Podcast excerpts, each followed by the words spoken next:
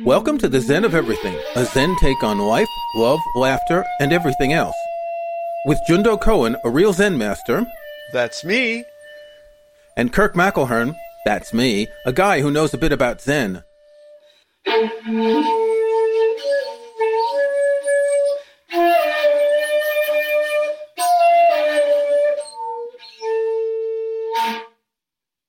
Hey, Jundo, what's new? This is something new. We are doing something new. The Buddha said all things are change, and we are moving it along, going with the change. This is the new Buddha Basics uh, series within the Zen of Everything. And we're going to tell them what it is. What is it? Well, well why don't you tell me what it is first, because I'm not up to speed on this. Okay, well, you made me shorten the title to Buddha Basics. I originally wanted something like Reverend Jundo's Irreverent Buddha Basics, parentheses, which are actually often really reverent, but don't pull any B S when it's necessary to not pull any B S. But that's what we're going to do. We're going to tell things about the basics of Buddhism like they have never been told before in the entire two thousand five hundred years, more or less, history of Buddhism. And so we're supposed to assume that you're the guy who knows all this stuff that no one has ever told before? Hey, this podcast is free. You get what you pay for. What do you want? Okay? But in a way, yes, because I, I think sometimes you get perspectives on this by a particular sect, and you get them very, uh, how, how should we say, reverential? Yes. Uh, about uh, worshipful and idealizing about uh, the history of Buddhism, and I, I've been a, a Buddhist for almost forty years. I really believe in this, so I am also reverential, but there are times you got to pull no punches and say, hey, you know, this little story over here or that little perspective, you know, it's uh, maybe not quite, not quite true, almost. Okay, it's not true. You know, you got to say that sometime. All right. So today we want to talk about Buddhas, and a lot of people think there's just the one Buddha, Siddhartha Gautama, who, Gautama, Gautama, how do you pronounce it? Gautama, but uh, again, I'm not an expert on the original. Uh, see, I've already gotten yeah, that wrong. That's a, I'm not an expert on the original Indian uh, Sanskrit or Pali or whatever dialect they were speaking, whatever, pronunciation, yeah. Which is probably something very different, but we usually say Gautama Buddha. Okay, so most people think there's just the one O G Buddha like that, but actually there's an infinite number of Buddhas. Where are they? How do we know who's who? Can we get trading cards with all the Buddhas on them? Oh, yeah, but here's the thing. The, it's only one deck, and it's all the same Buddha, which is also no Buddha man. No Buddha man. We're going to get into all this today. But let's start in India. Let's travel India. Let's start in India, because that's where it all began, even before it was India. Yeah, let's get in the Wayback Machine and uh, with Mister Peabody and go back there two thousand five hundred years, more or less, no one's quite sure, to yep. the historical Buddha. Asterisk, who may not actually have lived, and scholars debate that. Wait, what?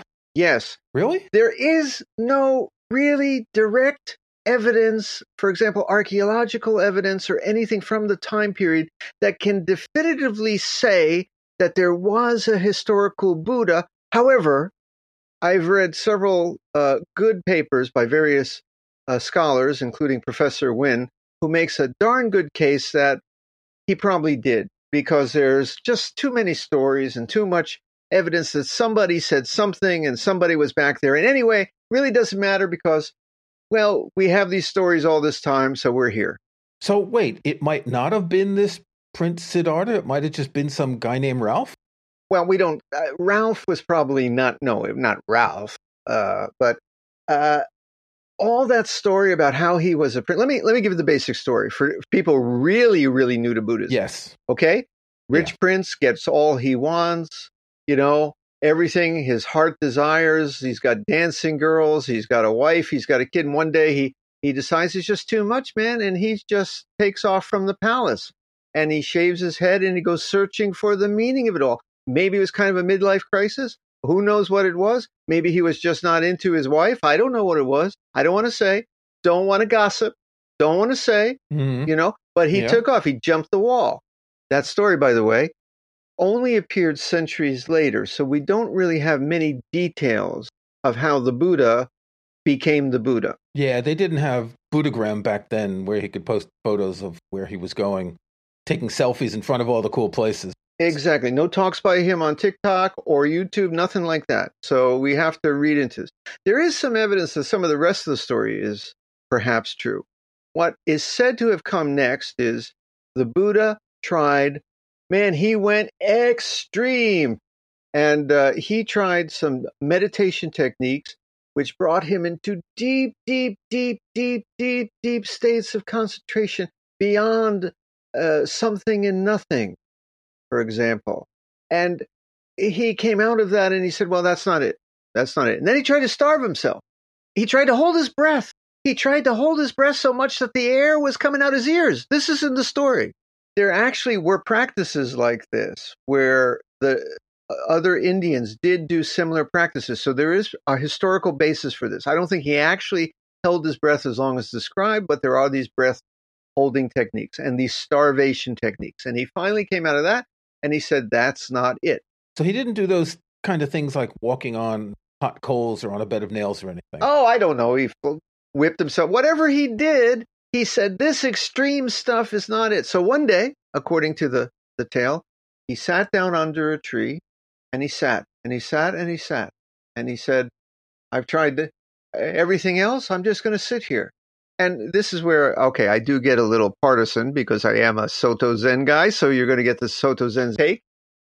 He saw the morning star just shining, not asking anything, not expecting anything, just shining to shine. And he sat just to sit, put it all down, put all the reaching, put all the, all the extreme, and let everything be. And that was his moment of enlightenment by some by some version. But that whole bit of like the, the going one direction, coming back the other direction, seeing the morning star, sounds like something Steven Spielberg would make up. It's a good story. It's a good story. Now, there yeah. are parts I left out, which we'll get to in future episodes. For example, it's claimed he saw all his past lives in great detail, including his past addresses, phone numbers, and social security. Everything, every detail. Okay. And not only him, he saw everybody's. It was a real data leak. He got everybody's social security number and past life and address. Really, you know. Well, it's a good thing he didn't do anything with. Uh, well, he was a very trustworthy guy. He was not the uh, the Buddha leaks was not a problem back then. So.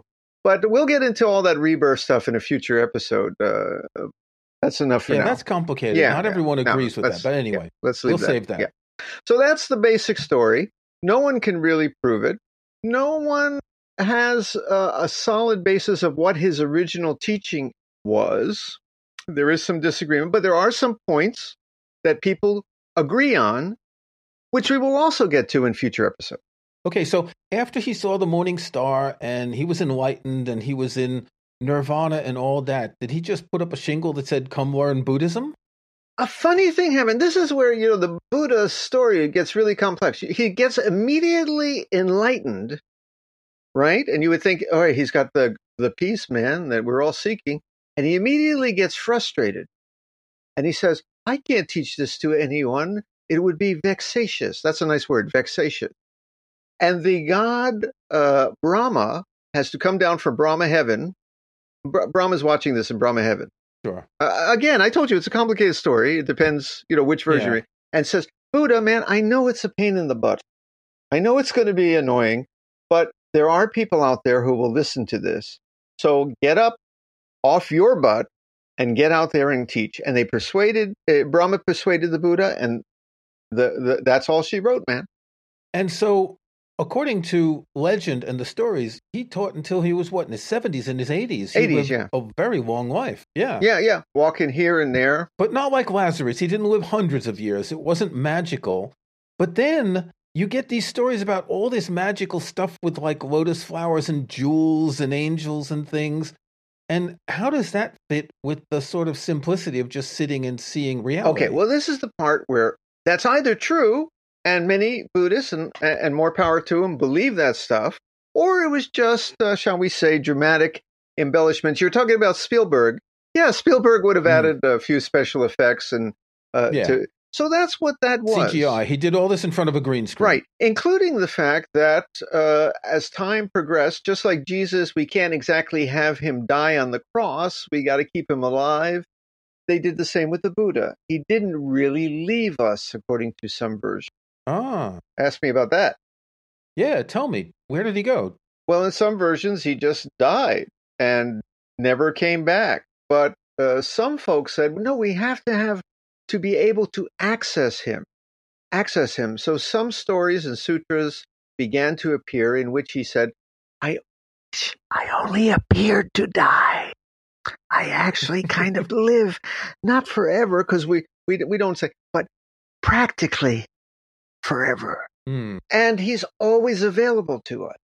Ah, so I can just pick up my phone and text him. Well, you can chant or feel him in your t- heart. This is where Buddha in India became Buddha in the sky with diamonds. He became great, man. He's everywhere. This is the Buddha who is uh, otherworldly, and we can always access and has powers, powers to rival the Justice League of America. This is this is Super Buddha, uh, who is everywhere. Okay, and where did he live? Up in the clouds? Uh, yes, um, that cloud over on the left there. No, uh, this. Now that's a good question. He lives uh, this. Uh, well, and then he split into all kinds of manifestations too. Well, that's the thing. We have all these millions and gazillions of Buddhas. Where did they all come from? Did he just like slice off little bits of his finger until there was infinite Buddhas? Yeah, this comes from a bunch of, if you ask me, a bunch of guys meditating.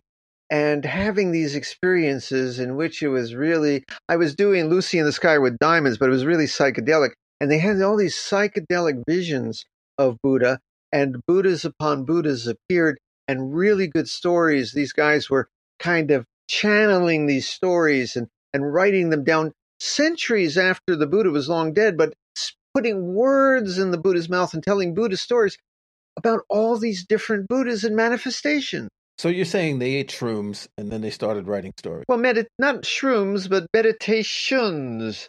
Uh, they well, maybe they had some shrooms before they meditated. I don't know. I I, I don't. Okay. I, I want to. So so wait. You're saying centuries after. So all these things that have the word of the Buddha, they aren't the word of the Buddha. I, I mean, that text called the Dhammapada, which uh, the internet says with all these quotes from the Dhammapada that the Buddha said this and the Buddha said that.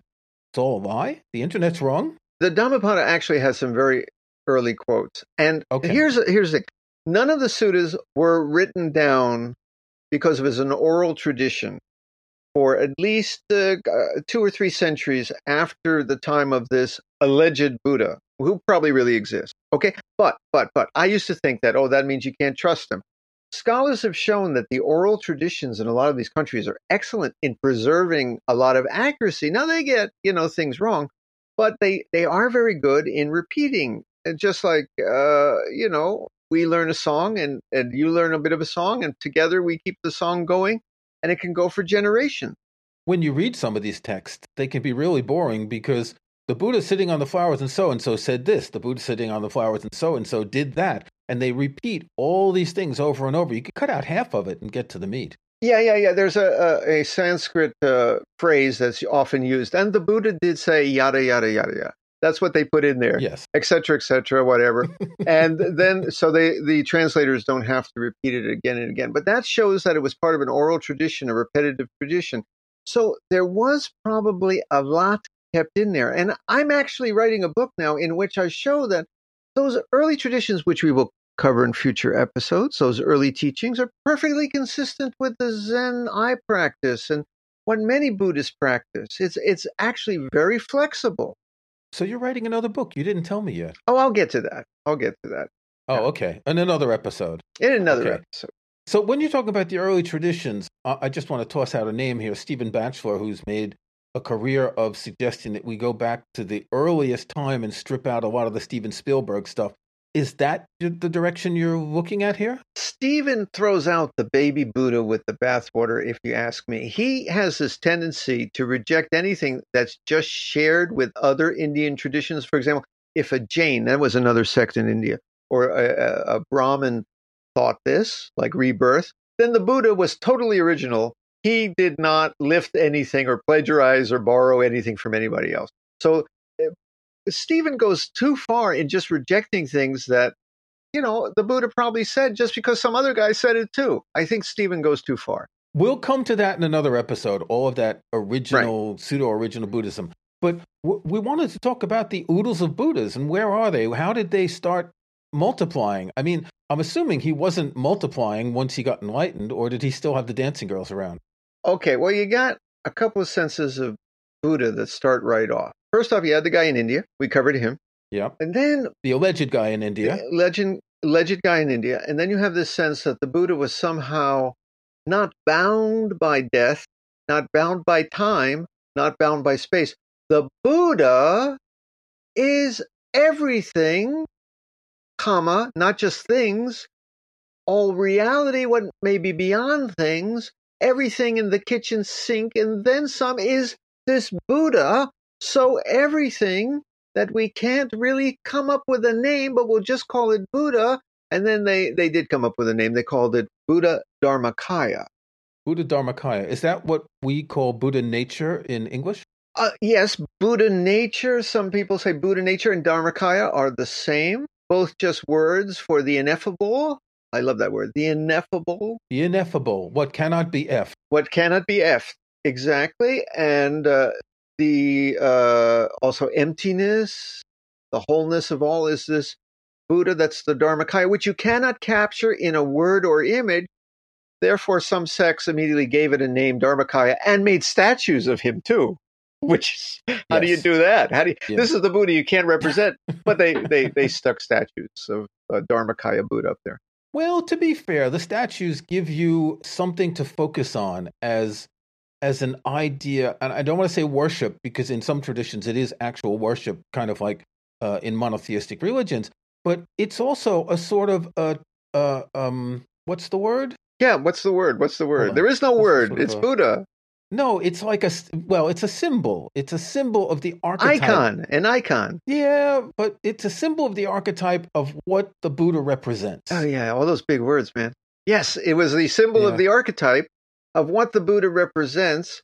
And you said that people don't worship. People worship this Buddha, by the way. And if you come to Asia... No, I know. I said that some people do and some don't. Some use it as just a point of reference, and others worship bowing, giving offerings, burning incense, giving money, et cetera. People say that the Buddha has no God. I'm going to tell you, I've lived in Asia uh, more than half my life. Buddha's God. Mm. For most people. He's the universe, the power that's up there, the guy you pray to when your Uncle Murray's sick. Uh, is uh, having business troubles, or your kid needs to get to school. It is God. He is the He is the power. It's often a he, a male image too. Ah, yes, that's right. Right. There aren't many female Buddhas, are there? Well, we get to some female Buddhas later, though. Oh yeah, no, there are some female uh, emanations of Buddha, but Buddha somehow is is a is a male figure. Um, I know he's not supposed to be. He transcends all male and female. Transcends everything. But yet is, the, most of the images are obviously male. And there's also a Jesus Buddha. Oh, how does that work? Ah, ah. Now, again, I'm talking out of uh, my little corner here because I'm a Zen Buddhist. And this is what is known as Pure Land Buddhism, which is not my thing. Though, I have to hyphen, many people practice both this Buddhism and Zen together, which I'll, I'll mention briefly in a moment. But Jesus Buddha is uh, the Buddha Amida. And there are others too. You can uh, there are several savior-like Buddhas. Mm. But Amida has a heaven. If you have faith in Amida and just say, Amida be praised. Save me, Amida. Well, that's how they say. They Amida fu, Amida fu, Amida fu. Amida on your deathbed will take you to heaven. Now, there are small differences. And if you're naughty, will Amida take you to hell? There are Buddhist hells, too. We will cover that in a future episode, too. Not today. Another, there's lots of Buddhist, and they're really graphically described. Wow, man. Now, I may get there just for this episode. You and me, you know, together. We'll be down there doing the podcast I, in hey, the hells. I, I got nothing to do with this. This is all your idea. No, no, no. Get I'm taking you with me. I'm taking you with me. So anyway, you have Amida. If anybody says it is not, it, I think it's built into the human psyche. It There is something that we need help. Now, this is where Zen, though, and Amida found a lot of common ground in places like China, Korea, Vietnam, with this idea. In Zen, supposedly, we reach inside and find our peace and liberation. And the Amida people say, oh, we can't do it, man. We don't have the strength. This this day and age is too hard. We need help. Amida up there, lend me a hand. Send your hand down. Okay? There is some belief that outside and reaching out to the universe and yielding to it and tossing yourself into its fate and what you find in your heart is exactly the same. And that heaven that is offered is not inside or outside. See, I don't want to get into too much of the the uh, theology of this, but you can see that there is That'll common be for ground. Another episode. Yeah, yeah, yeah. There is common well, by ground. By the way, when we're finished with this episode, make a list of all the times you said that'll be for another episode so we can know what other episodes we're going to create. Oh, we're going to have lots of episodes. Everybody tune in. We'll, we'll, okay. we'll have you all filled up. Okay. So, so hold on. We're twenty minutes in and you still haven't talked about the oodles of Buddhas, the infinite Buddhas. When did they start multiplying? Well, uh, when people started having vision ah. and they started to see, for example, I was looking, uh, there are the five emanation Buddhas who have their own colors. There's a red Buddha, an orange Buddha. This is an esoteric Buddha thing in which there are these all these Buddhas who are aspects of Buddha. There's the peace Buddha. There's the forgiveness Buddha. There's the generosity Buddha, like that, okay? It's not my thing again, so I'm just saying that those visions exist. There are lots of uh, Buddha stories where they say that there are different Buddha worlds in which we only live in one. It's like the multiverse. And other mm. Buddha worlds have their own Buddhas. And occasionally they come by and, you know, visit each other. Like, hey, how you doing? Bring lunch. You know, well, let's have let's have lunch. Have your secretary call mine. They have like a Buddha Glastonbury festival or something, right? Exactly, exactly. So you had all these different emanations and stories of Buddhas and Buddhas. And finally, now, wait a second, I got to remember this. These the, the punchline here is, at the end is going to be, they're all the same Buddha, which is no Buddha at all. Don't let me forget that. Ooh, ooh, they're all the same Buddha, which is no Buddha at all. Yeah, but in the meantime, there's one Buddha I have failed to mention, and I must. Ask me who that is. Well, who is it? Tell me. I'm on tenterhooks here. His name is Kirk. No, come on. I'm not a Buddha. I'm just a dude. Yeah, but so is everybody. Uh, depending how you look at it, so is every blade of grass and tree, but at least the sentient beings like you all have Buddha nature. And by one interpretation of that, you either have the possibility to become a Buddha or you already are and just don't know it. And more importantly, don't even act like it. But you are. Okay, so this is when we get to the Zen stuff with these funny stories, the Zen koans of, you know, like Mo, Larry, and Curly doing Zen, right? No, it's very simple. You are already Buddha, but you just don't know it. And you got to act like it. it. Some people might even say, I'm going to play the Hitler card. I'm going to play the Hitler. I'm going to do it. Some people say it, it depends, but even Hitler was, but he was so ugly and buried in hate that it's it was well hidden. Okay? Okay, so wait. If I'm already a Buddha, what do I have to do to realize that? Tune in next week. That'll be in a future episode. That'll be a future episode, right.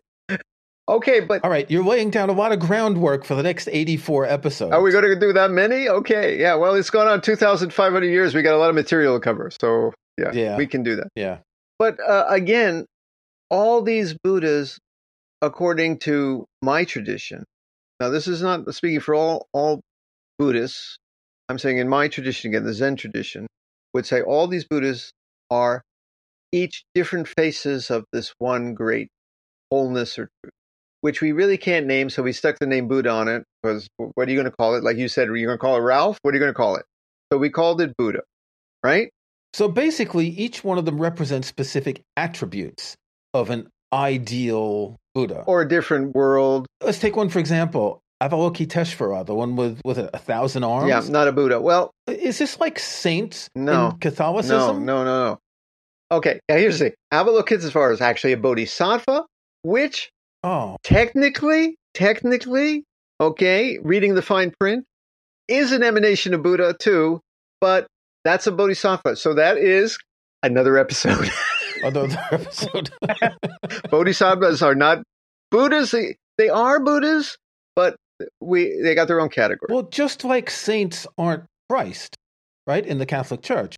Saints have certain powers. You pray to a, a specific saint for help in a specific situation, but they're not Christ. It kind of seems like they must have shared notes back then. Hey, there are wonderful Christian Buddhists who would say that, you know, Jesus was Buddha, and, and the God is, is uh, as we said, Dharmakaya. You know, I, I say if your heart is boundless enough and you transcend all names, if people want to practice Christianity or other religions with Buddhism, you can. Some people would deny that, but I, I think you can. Also a future episode. So in Tibetan Buddhism, so we're talking about Zen Buddhism yeah. mostly, and we started talking about the original O G Buddha in India. In Tibetan Buddhism, when you see Tibetan art, they've got all these different Buddhas shining all over the place with bright colors and everything. Do different countries have different Buddhas? I would say every Buddhist, in a sense, probably has his own Buddha, like every different Christian has his own Jesus. I, I, to be perfectly frank, that's a big question. What goes on in Tibet is they have oodles of Buddhas, oodles, oodles of bodhisattvas, and divas, and various emanations. It's very, very complicated up there. But this all started out with one dude who wasn't Ralph, and it just spread. It's like it seems that over the thousands of years, it just expanded, expanded, expanded. Whereas from what you're saying before, you just need to get back to that one original, everything's there, and we don't need all the rest, right? Well, actually, that one dude in India, by many interpretations, was the just the most recent of a long line of guys who came before him with stories about them that surprisingly are all set in another version of India. It's very strange. It's always in India.